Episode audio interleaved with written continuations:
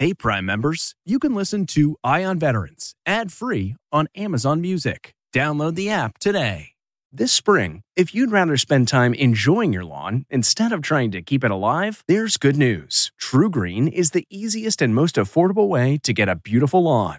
All you have to do is water and mow, and they'll do the rest weed control, fertilization, aeration, and even some things you might not even think of. They'll do all of it, while you can do literally anything else. With TruGreen, you can have your lawn looking as good as a putting green. That's not hyperbole. TruGreen is the official lawn care treatment provider of the PGA Tour. TruGreen offers a satisfaction guarantee, and they have a verified best price promise, which guarantees you the lowest price with no compromise on quality. You do you. Let TruGreen do your lawn care. Visit trugreen.com to get the best lawn at the best price with the best people guaranteed.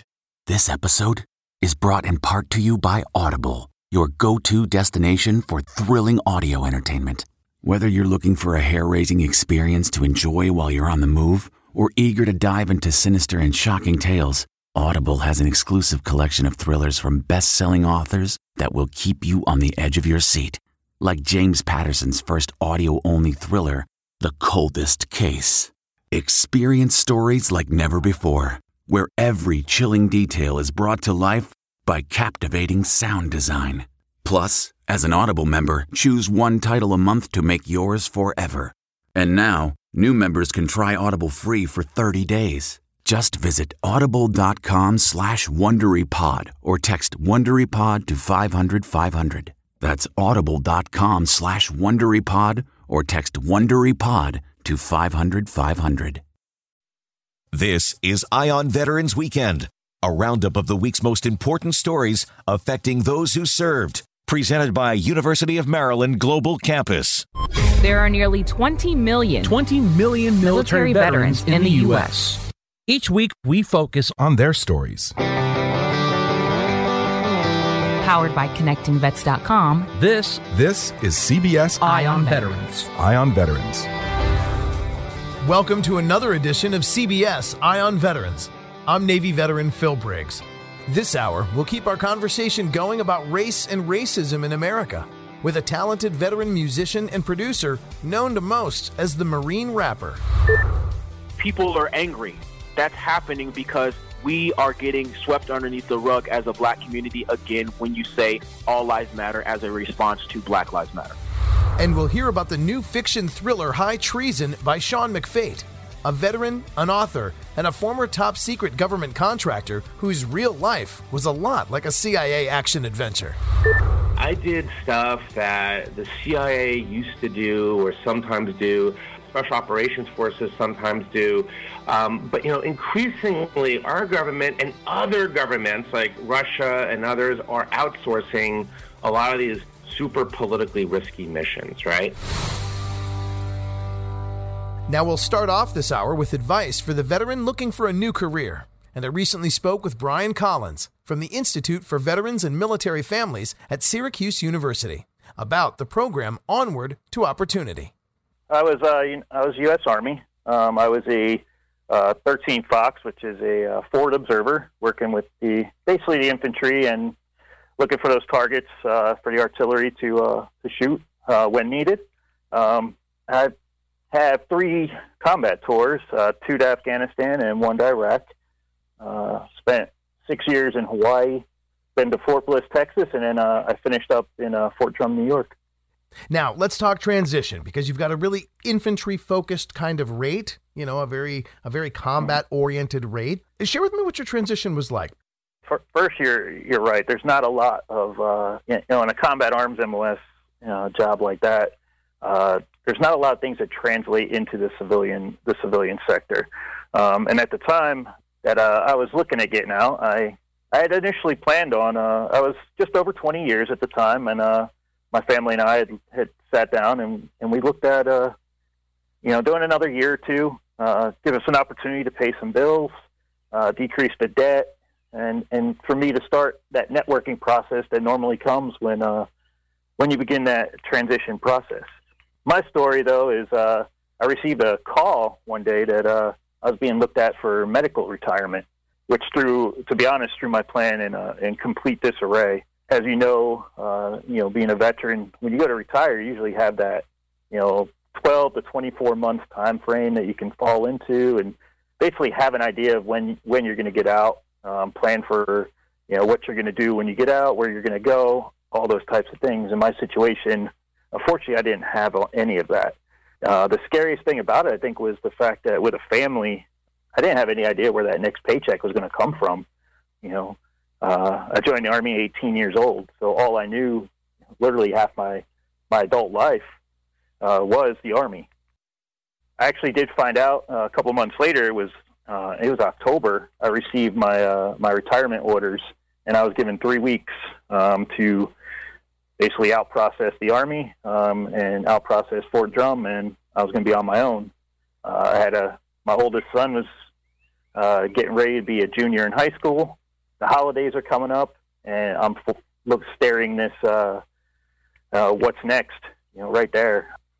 Faced with all that, uh, you make a very sound decision to you know stick it out to stay for the kids' sake mm-hmm. and and and and keep the family structure together, but you decided to kind of invest in yourself. And that's where I wanted to kind of hear from you about your experience with this program. Because I know, again, we talk about the whole Onward to Opportunity program and we talk about all these different training things that are available to veterans. But here you are, you know, just just outside Fort Drum, and you've really got a fast turnaround time. Like you've got no time to wait. What was your experience with Onward to Opportunity like? Uh, I actually found out about the program from a friend of mine. Um, we were going through um, basically all the different transition courses, and I was trying to get a, find that one um, that that seemed to offer the most. Uh, I was still working on my college degree at the time, and when I went to the Onward Opportunity program, and they they talked about um, the certifications that you could get um, through their program, and they're nationally recognized certifications with, through these these governing bodies. Um, and that was that was one of the big things. Is I was like, hey, I could, you know, invest my time right now, um, come out of here, hopefully a certification, and that would help, you know, boost my resume um, and potential uh, jobs. Um, the other thing about the program was, is as I did a little bit more research on it too, is I didn't under I didn't realize um, that Syracuse University had set up um, an institute just to help with veterans and military families, and uh, part of that was you can collaborate with uh, an organization called Hire Heroes USA um, that will also sit down with you as, uh, and help with that resume and prospective job search.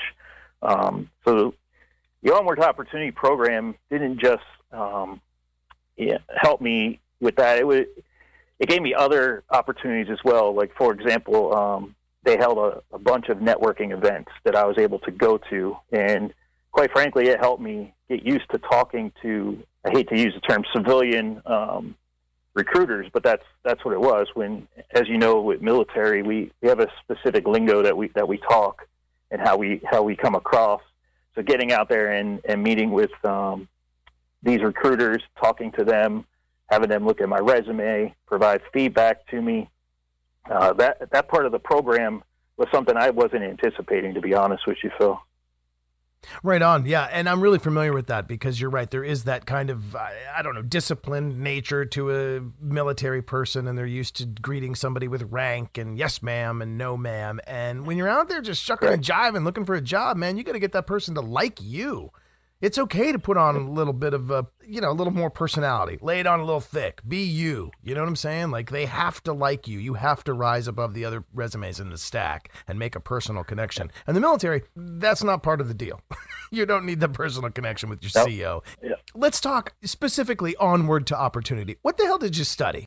I hear the word program and I hear the word soft skills and technical abilities and training and certifications break it down for me, dude. What kind of job did you study for? What kind of skills did you get? And what do you do now?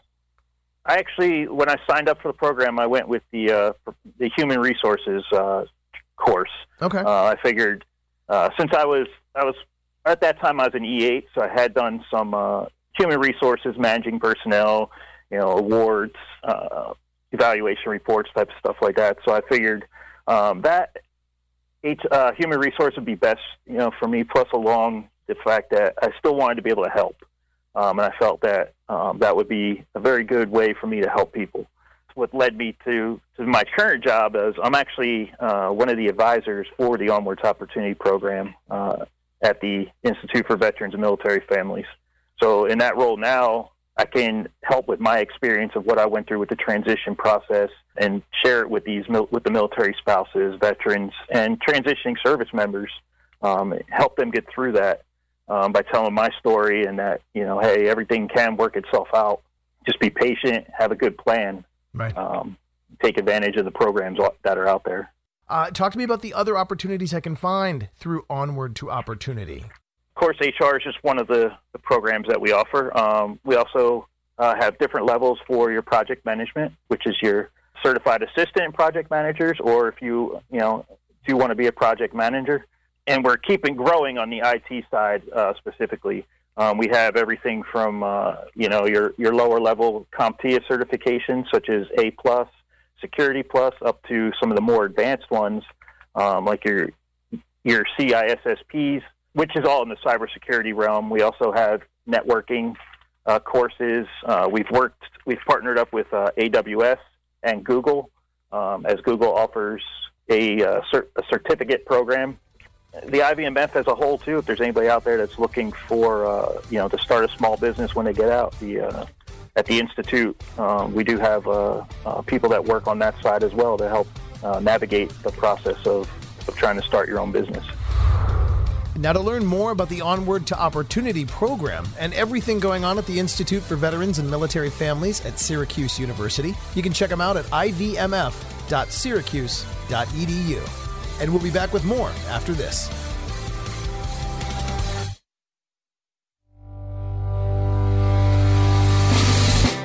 Welcome back to CBS Eye on Veterans. I'm your host, Navy veteran Phil Briggs. And we're going to continue now our conversation about racial inequality in America. And our next guest goes by the Marine Rapper. But as you're about to hear, what he normally puts into song, Raymond Lott was able to channel a lot of important stuff into our interview.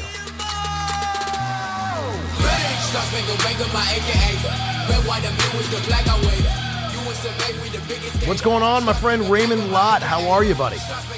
I'm good. I'm good. Um, I'm glad to see a lot of change going on in this country. I'm glad to see a lot of awareness happening, and I'm just happy to be on the phone with you right now. Oh, you got it, man. You know, we'll start right there by just saying I am surprised to hear the word happy being used because it has been such a tumultuous week and then the couple weeks now since we've seen things that ignited a kind of a race revolution in our country or at least a race reawakening. I want to know from you, how are you feeling about it now? I'm happy that the awareness is happening, uh, but I'm not blind to the emotions that my community is feeling and that I'm feeling as a black man. Like I still, I I may I may say I'm happy that awareness is happening, but that doesn't change the reality of me going into a store and the store owner thinks I'm going to steal something because I'm wearing a hood. That doesn't change the reality of somebody that isn't familiar with black people, like moving to the other side of the road because they think I may rob them or or they've heard things or they have this stereotype or stigma that black people may do this or that or they're criminals or whatever stereotype that has been put out there negatively. It doesn't change that. So I still feel strongly about the murder of George Floyd that it was like wrong, especially coming from a military standpoint, knowing ROE's rules of engagement and uh, EOF's uh, escalation of force. I feel like he was detained improperly and he was arrested improperly, but I'm, I'm hopeful and I am looking forward to the future that everybody is seeing now and they're seeing like, oh, we don't have to be prejudice. We don't have to be racist. We don't have to stereotype. Everybody is the same, and let's come together and let's have some unity in one accord. So that's how I'm feeling right now. I don't I don't really have much anger because it's kind of like something I live every day. And let's go there for a second. I read an incredibly powerful op-ed by basketball legend Kareem Abdul-Jabbar, and he spoke of racism in America at the current state like dust in the air. You know, you don't always see it but when the sunlight yeah. hits it, it illuminates it. And then you can see how many little specks of dust are floating around, how many little instances of racism are basically in your daily life. And you touched on a couple there the way you feel when you go into a store, the way you have felt. Um, tell me, as a white guy, have I missed this this entire time? Have I missed the fact that there are everyday situations that have made you feel uncomfortable and they all emanate from people just misunderstanding and being if not intentionally racist can i say accidentally racist I wouldn't say accidental racism. That's not right because I have have great, you know, white friends just like you. But what I would say is I feel like people have been blind to the racism. So there's a lot of people um, like you that don't look like me necessarily. Like you grew up white and, and you didn't do anything wrong. You did what you're supposed to do. You went to school. You got a good job, and you, you serve your country. You you get out. You mind your own business. But because it's not your reality as a white man, you may not see my reality as a black man. So it's mm-hmm. not your fault per se, but it is something that all Americans should know about specifically because a black issue in America is an American issue. So there's no accidental racism, but there are blind situations. So you could be blind to a situation like you don't know how much my heart starts beating when a cop pulls me over because I know the past of some cops, some bad cops that pulled over black people and killed them. You you may you may be like, oh, he's just pulling me over to to make sure my my papers are straight and I wasn't speeding, and so you're calm. You don't have any palpitations in your heart. I have a palpitation in my heart, even though my papers are up to date, even though the car is mine, even though I have the pink slip. The cop pulling me over may say, "Hey, where'd you get this car?" Like a slick racist comment, like I couldn't afford that car. You see what I'm saying? Like things like that would happen. It breaks my heart to think that like that's a conversation, and you're not the first black guy to tell me that. But it breaks my heart that, that Yeah. that's a conversation that is had in a black American household. Uh, let's talk about what most people do after this.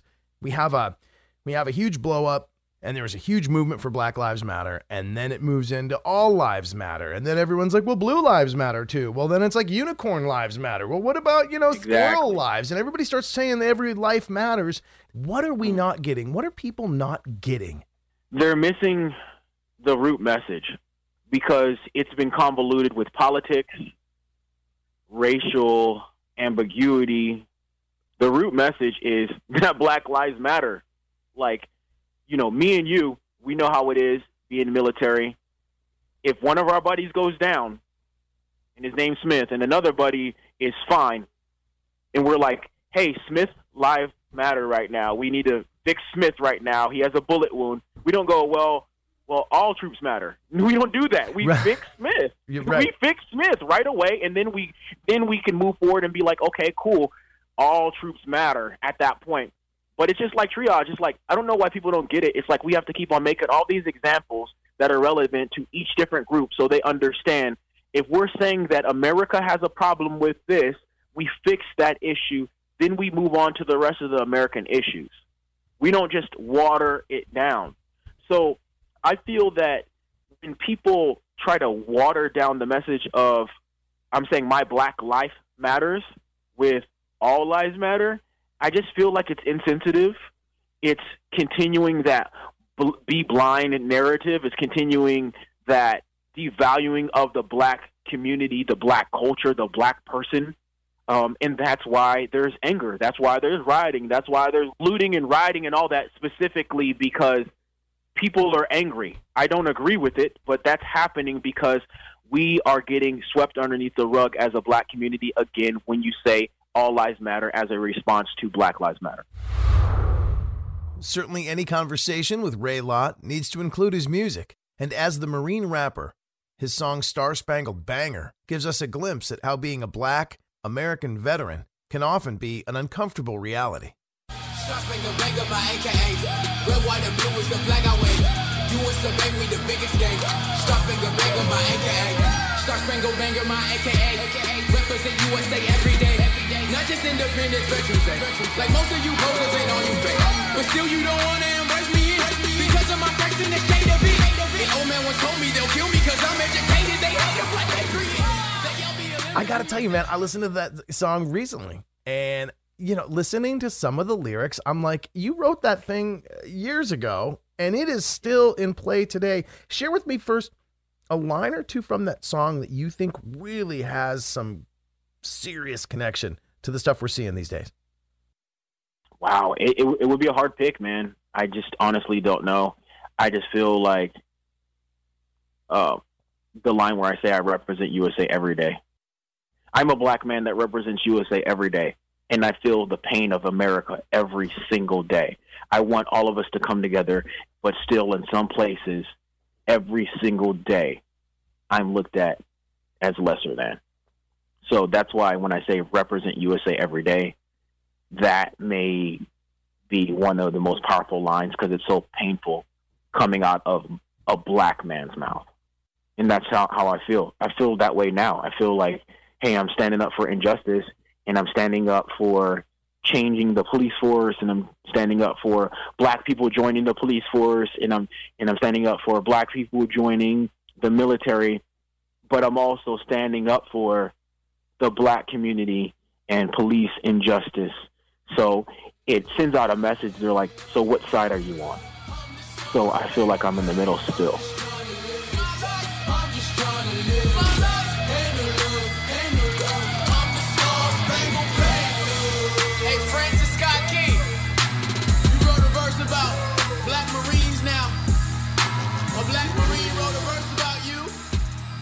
Now, that's just a portion of an hour long interview I did with Raymond Lott, the Marine rapper. And uh, if you want to hear us get deep, I mean, on everything from the N word to possible solutions, go to connectingvets.com. And uh, there you'll find that interview on the homepage. Now, stick around and we'll hear about an incredible book you have to add to your summer reading list when CBS Eye on Veterans returns.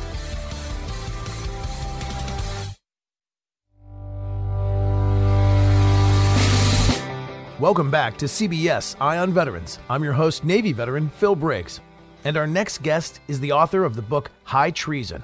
But you've heard him here before on this show talking about our silent war with China, the shadow wars with Russia, and how our war against terror is often fought against proxy militants that have nothing to do with the countries of Iraq or Afghanistan. Sean McFate is a professor of strategy at the National Defense University and Georgetown University School of Foreign Service. And we love him because he's a veteran just like us, serving as a paratrooper in the U.S. Army's 82nd Airborne Division. And uh, always good to have you back. Sean McFate, welcome, my brother. Hey, thanks, Phil. It's great to be back. Now, as we said in the lead in, you and I have talked at great length about, um, oh, the dark arts, the things that are in the world of the CIA, and how we really need to be fighting Russian uh, interference in our democracy, and how, uh, you know, the bot factories and the meme and the troll factories in Uzbekistan, and China's gearing up to like fight us on all different kinds of levels. Um, and I've always loved your take on it because it's so real. What inspired you to write this book, High Treason? Yeah, so you know, I write both serious nonfiction and thriller fiction, and you know, frankly, not many people do that. And I, I it's hard to do. That's why they don't do it. And um, what I like about fiction is sometimes fiction can be a better truth teller than nonfiction. And so I use these novels. First, they're just fun to read. It's a page turner. You know, it's a, it's a perfect summer read. Um, but they're also it paints a picture of this new type of warfare that we're talking about uh, in through the lens of, of a novel. And you can learn a lot that way. And so um, that's why I wanted to write novels. I, this is my third one. Um, and this one is set in Washington, D.C., which is, and we have Russians and others running around Washington in a clandestine manner. Now, let me just do the like sort of overview of the book here. Uh, that's from the press kit, and I won't give too much away. But uh, in the book, High Treason, um, the vice president's motorcades hit in a vicious, expertly planned attack uh, that throws D.C. into chaos. The VP is killed along with hundreds of people, and everyone assumes it's terrorists. But there's a young FBI agent, Jennifer Lynn, and she isn't that convinced. Now, who's really behind all this? Is it Islamic terrorists? Uh, is it a new ploy by Putin to subvert American leadership? Well, halfway around the world, there's another one of your characters, which you've featured in other books, a military contractor named Tom Locke, and he also suspects that uh, there's some nefarious stuff going on here.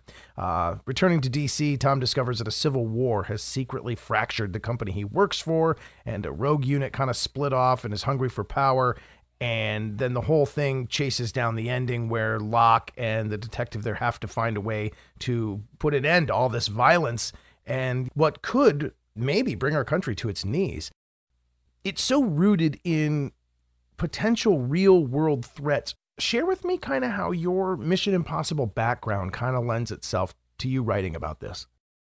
Yeah, so um, so my background is I was a 82nd Airborne Division, um, and then I left and became basically a paramilitary contractor for the U.S. government, mostly in Africa.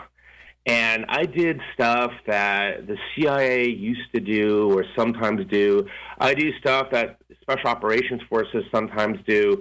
Um, but, you know, increasingly our government and other governments like Russia and others are outsourcing a lot of these super politically risky missions, right? Uh, and to some people, that looks like mercenaries. To others, it's private military contractors. I kind of think of myself as a paramilitary for the U.S. government. Um, and I was writing about something. I was I want to write a memoir about this really cool thing that we did. We helped prevent a genocide in Africa. So your listeners will remember like the Rwanda genocide. So we basically the intelligence community got good intel that there would be another there would be a terrorist group who want to do something that would trigger another genocide without getting into the details. And we stopped it, right? Nobody knows about it. But I, I wanted to write that as a memoir. And my agent said, no, no, no, Sean, if you do that, you'll be sued to death. Fictionalize it. So I was like, fictionalize it. Okay, fine. And so we did. And that became the Tom Locke series. And Tom Locke, who's like the protagonist, he's basically me had I stayed in that world, except he's a lot more badass than me, and he's a lot more damaged than me, you know. And um, he he uh, over the course, you know, I've written three. You don't have this novel, High Treason. You can stand alone. You don't have to have read any of their earlier novels. But basically, he's left that world behind, and he's basically a man in search of himself, trying to reclaim his soul.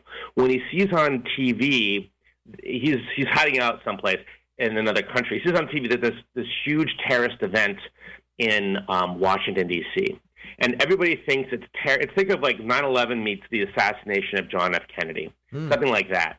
And he says everybody thinks it's terrorists, but he recognizes like, wait, that's the company I used to work for. It's like this company is like Blackwater meets Goldman Sachs. It's like this big private military company. But he's like, that is exactly the type of stuff they used to hire me to do in foreign countries, and now they just did it against our own government in Washington. WTF, right? Whiskey Tango Foxtrot. And so he leaves hiding to go back in secret to D.C. Uh, to try to unravel this before it gets too far. Um, and I, I don't want to give any spoilers away, but this is how other countries, I think, will help, will try to take us down. It's not a blitzkrieg into California or the East Coast. It's reaching in secretly and trying to whip up problems internally so that we internally collapse.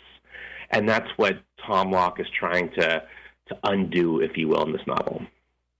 And I don't know what's cooler, Tom Locke's experiences through your books like uh, Shadow Wars and whatnot, or whether your life experiences are that cool. Because I swear, I'll still never forget our last interview. We were talking about, uh, uh, you know, the unseen warfare that's going on around the planet. And you told me that story about you in a hotel room in Africa and you were wanting to meet with like a military general of some African country, which its name escapes me. I want to say like Bamundi or whatever it was. But, uh, you'd said it was like late, late at night, and you got a knock on your door, and there were two guys in like mismatched camo uniforms and like dark sunglasses, and they're like, "The general will see you now."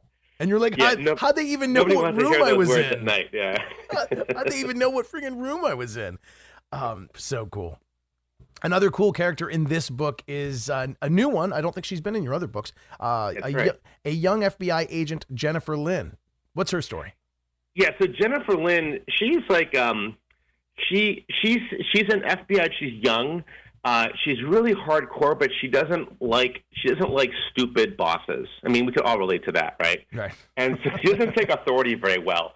And so she um, sh- she's in the FBI. She's in the FBI headquarters, and this happens.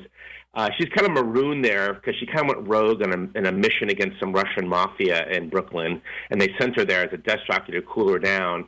Uh, but she sees this thing on t- this terrorist event in D.C. on TV as well. She feels that she's like a mile or two away, but she her conclusion is it's not terrorists, it's Russia. It's like the Wagner Group. It's something. This she knows Russian.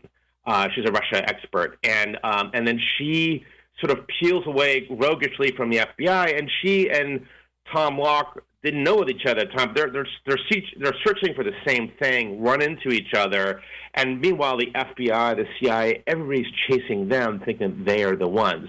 And the reason I like Jennifer Lynn is because, you know, so many of these, well, first of all, she's a character who wrote herself. Um, she's based on somebody I know, but then it came totally, you know, different.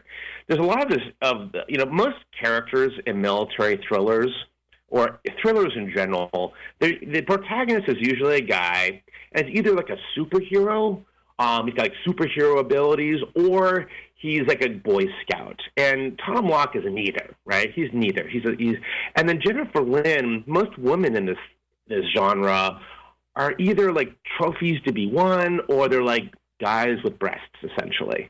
Um, and Jennifer Lynn is not, because I've like many of your listeners know female warriors, and they're not like some male version of female warriors. They're you know they're feminine and and they're warriors, and so Jennifer Lynn's like that type of character, and I like having strong female co-leads um, in in the novels. And my next novel might be a Locke and Lynn novel. Mm, very cool, very cool. And I think we can all say that we enjoy those characters that have that sense of realism, like you described in Jennifer Lynn. Um, and uh, I married one, so uh, she is. So did I. She, she, she is fierce. When the contacts get beaten up sometimes, yes. Now stick around and we'll talk more with the author Sean McFate about how the real world looks a lot like the fiction in the book High Treason.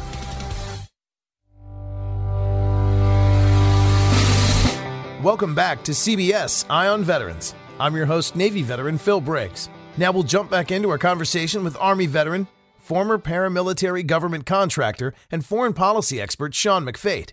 We're talking about his latest book, High Treason, an action thriller that opens with an explosion and an alliance between a CIA contractor and a young FBI agent to track down the people behind these deadly attacks before America falls into chaos.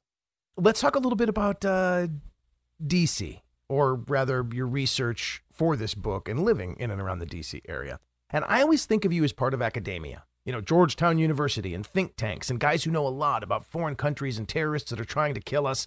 And they usually inform government leaders through private meetings or reports or articles in the New York Times and the Washington Post. But it's a darker place than most of us would imagine and your life has kind of been involved in that. Tell me how, you know, beneath the jacket with the elbow patches there, Sean. Yeah. Um, describe the world where private contractors really do cross paths with the people in power. Yeah, yeah, that's a great question. So I wasn't always a professor, and I probably won't always be a professor. Uh, I've had career ADD, um, and I did some other things for a while and I like novels because you can pull back the curtain and all this non, you know, I'm saying nonsense. Pull back the curtain, all this stuff, and it's yeah. weirder and scarier than people think. So there's the the halls of power or Washington are not Capitol Hill. They're not even the White House.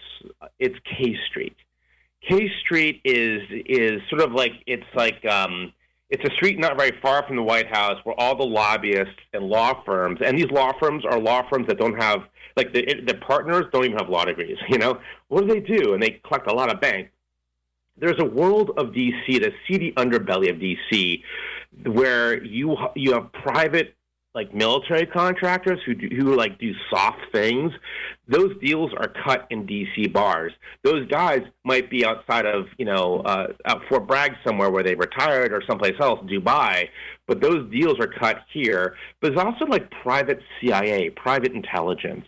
And that I also worked in that world, and that's where the super weird stuff goes on. They do things. They, they my favorite is called shaping operations, uh, both internationally and domestically, where you do things to shape a situation that favors your client's interests. And you do that through some cunning, underhanded ways. Um, and uh, so that is, and whether it's in whether it's opposition research between Democrat and Republican, but times ten, or you're like an oil company going into Nigeria and you want to swing an election there or whatever, um, it can be done. You can make it. Want to make a color revolution someplace? It can be done, mm. and that all kind of happens in the, the main places are D.C., New York, and London.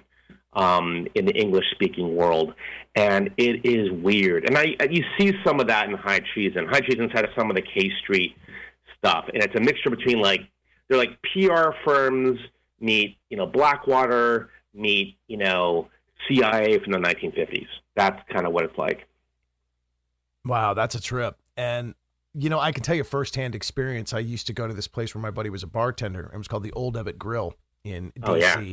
And it's uh, oak and, you know, brass, kind of real traditional looking Irish pub slash restaurant. And it dates back, you know, uh, towards the beginning of the century. And my buddy told me, he said, keep your eye out and you'll see at some of the back tables occasionally some people that are moving and shaking. And yeah. sure enough, you'd look back, and I remember looking back and seeing a corner table, and there's a lot of laughing going on. And Newt Gingrich was sitting in the corner with a couple people. And when I read that, um, in a previous interview you'd done about the book and the dark underbelly of DC, I can just visualize these like old men with white hair and women with pantsuits, and then sitting at the booth with them is like a really in shape 55 year old guy with like an operator yeah. beard and maybe some gray hair and like, you know, seated perfectly so he can see the entire room while he's talking to his yeah. senator buddies or whatever. Like, that's the kind of stuff that's going down that nobody might even know is happening underneath their nose. That's right. So, where those things usually what happens is there's a, there's a cutout between the 50 year old, you know, paramilitary guy, whatever, and the Newt Gingrich guy. But that's right. So when you see things announced in Washington on news of, you know, somebody says something at a press conference, the deal was done at a bar the night before or days before, and DC is an infamously boozy town, right? And the, some of the bars are things like Old Ebbitt's Grill, but also the Round Robin in the hotel, or or the Off the Record in the Adams Hotel as, as a classic place. And there are these uh, at least two social clubs in town. One's called the Cosmos Club, and one's called the Metropolitan Club. And that is also a place where you have off the record lunches with people. And these are sort of these are like old elite institutions of DC where they say no business allowed, but that's precisely why they exist, right? it's all about business. Um, and these these really these drug deals are are being made over martinis. I mean, it's almost it's not quite Mad Men martini level, but it's it's pretty close. Wow. And that's crazy to think that, like, the fall of certain international governments or a proxy war being fought somewhere in the desert is being decided over a Cobb salad. Yeah, that's, that's just. I mean, to be clear, this is not how the U.S. government operates. That's all done in a SCIF. But you know, when your private interests at hand, yeah, uh, yeah, it's amazing what a, what a good Cobb salad can turn the fate of a nation. what do you hope readers take away from High Treason? Well, first of all, it's a fun book. It's really fast paced. It's Tom Clancy, it's Dan Silva, it's that type of fun novel. But what what's different is that the universe that it in, that it inhabits is like the stuff we've talked about before from the New Rules of War a nonfiction book I did. Um, so rather than it's not just you know you know, CIA versus KGB in the suburbs of Washington. Um, it's it's um, you have other you have other characters, uh, other types of actors there, and so you you learn a bit about what is international relations like. It's sort of like Tom Clancy, but for their 20 early 21st century. Um, also, it's called high treason because there's multiple levels of treason in the book. I don't want to give any plot away, but one character, one type of treason, there's a sellout treason. but it's also the treason of that the high level leader or in the White House who thinks they're doing the right thing by doing a little wrong, and of course they're, they're doing a great deal of wrong. So it's the the treason of good intentions run amok. Very cool. And something I always ask you in each and every interview, but um, Yeah. on some level, this is way more than fiction. This is really, really close to the heart of how It the is. world operates. Um, is stuff like this plausible that it could be going It- down? It is. In fact, some of it is going down. Um, but yeah, it, it is not just a work of pure imagination. I am not just a guy in Brooklyn in a bathrobe writing something I watched 24 the night before and was inspired. This is stuff I've seen done, know about, and it told through fiction because, again, sometimes fiction is a much more efficient truth teller than you know nonfiction footnoting, yada, yada, yada. So a lot of this stuff is these are scenarios. This is a scenario or plural scenarios that are absolutely uh, plausible, and to some extent, maybe going on. Outstanding. Well, I can't wait to dive into it. An excellent summer read. The book is called High Treason. The author is Army veteran Sean McFate and former paramilitary contractor. Don't say mercenary. Same mercenary. Sean, always good to have you on the show, my friend. All right, thanks, Phil. I love being your show. It's great.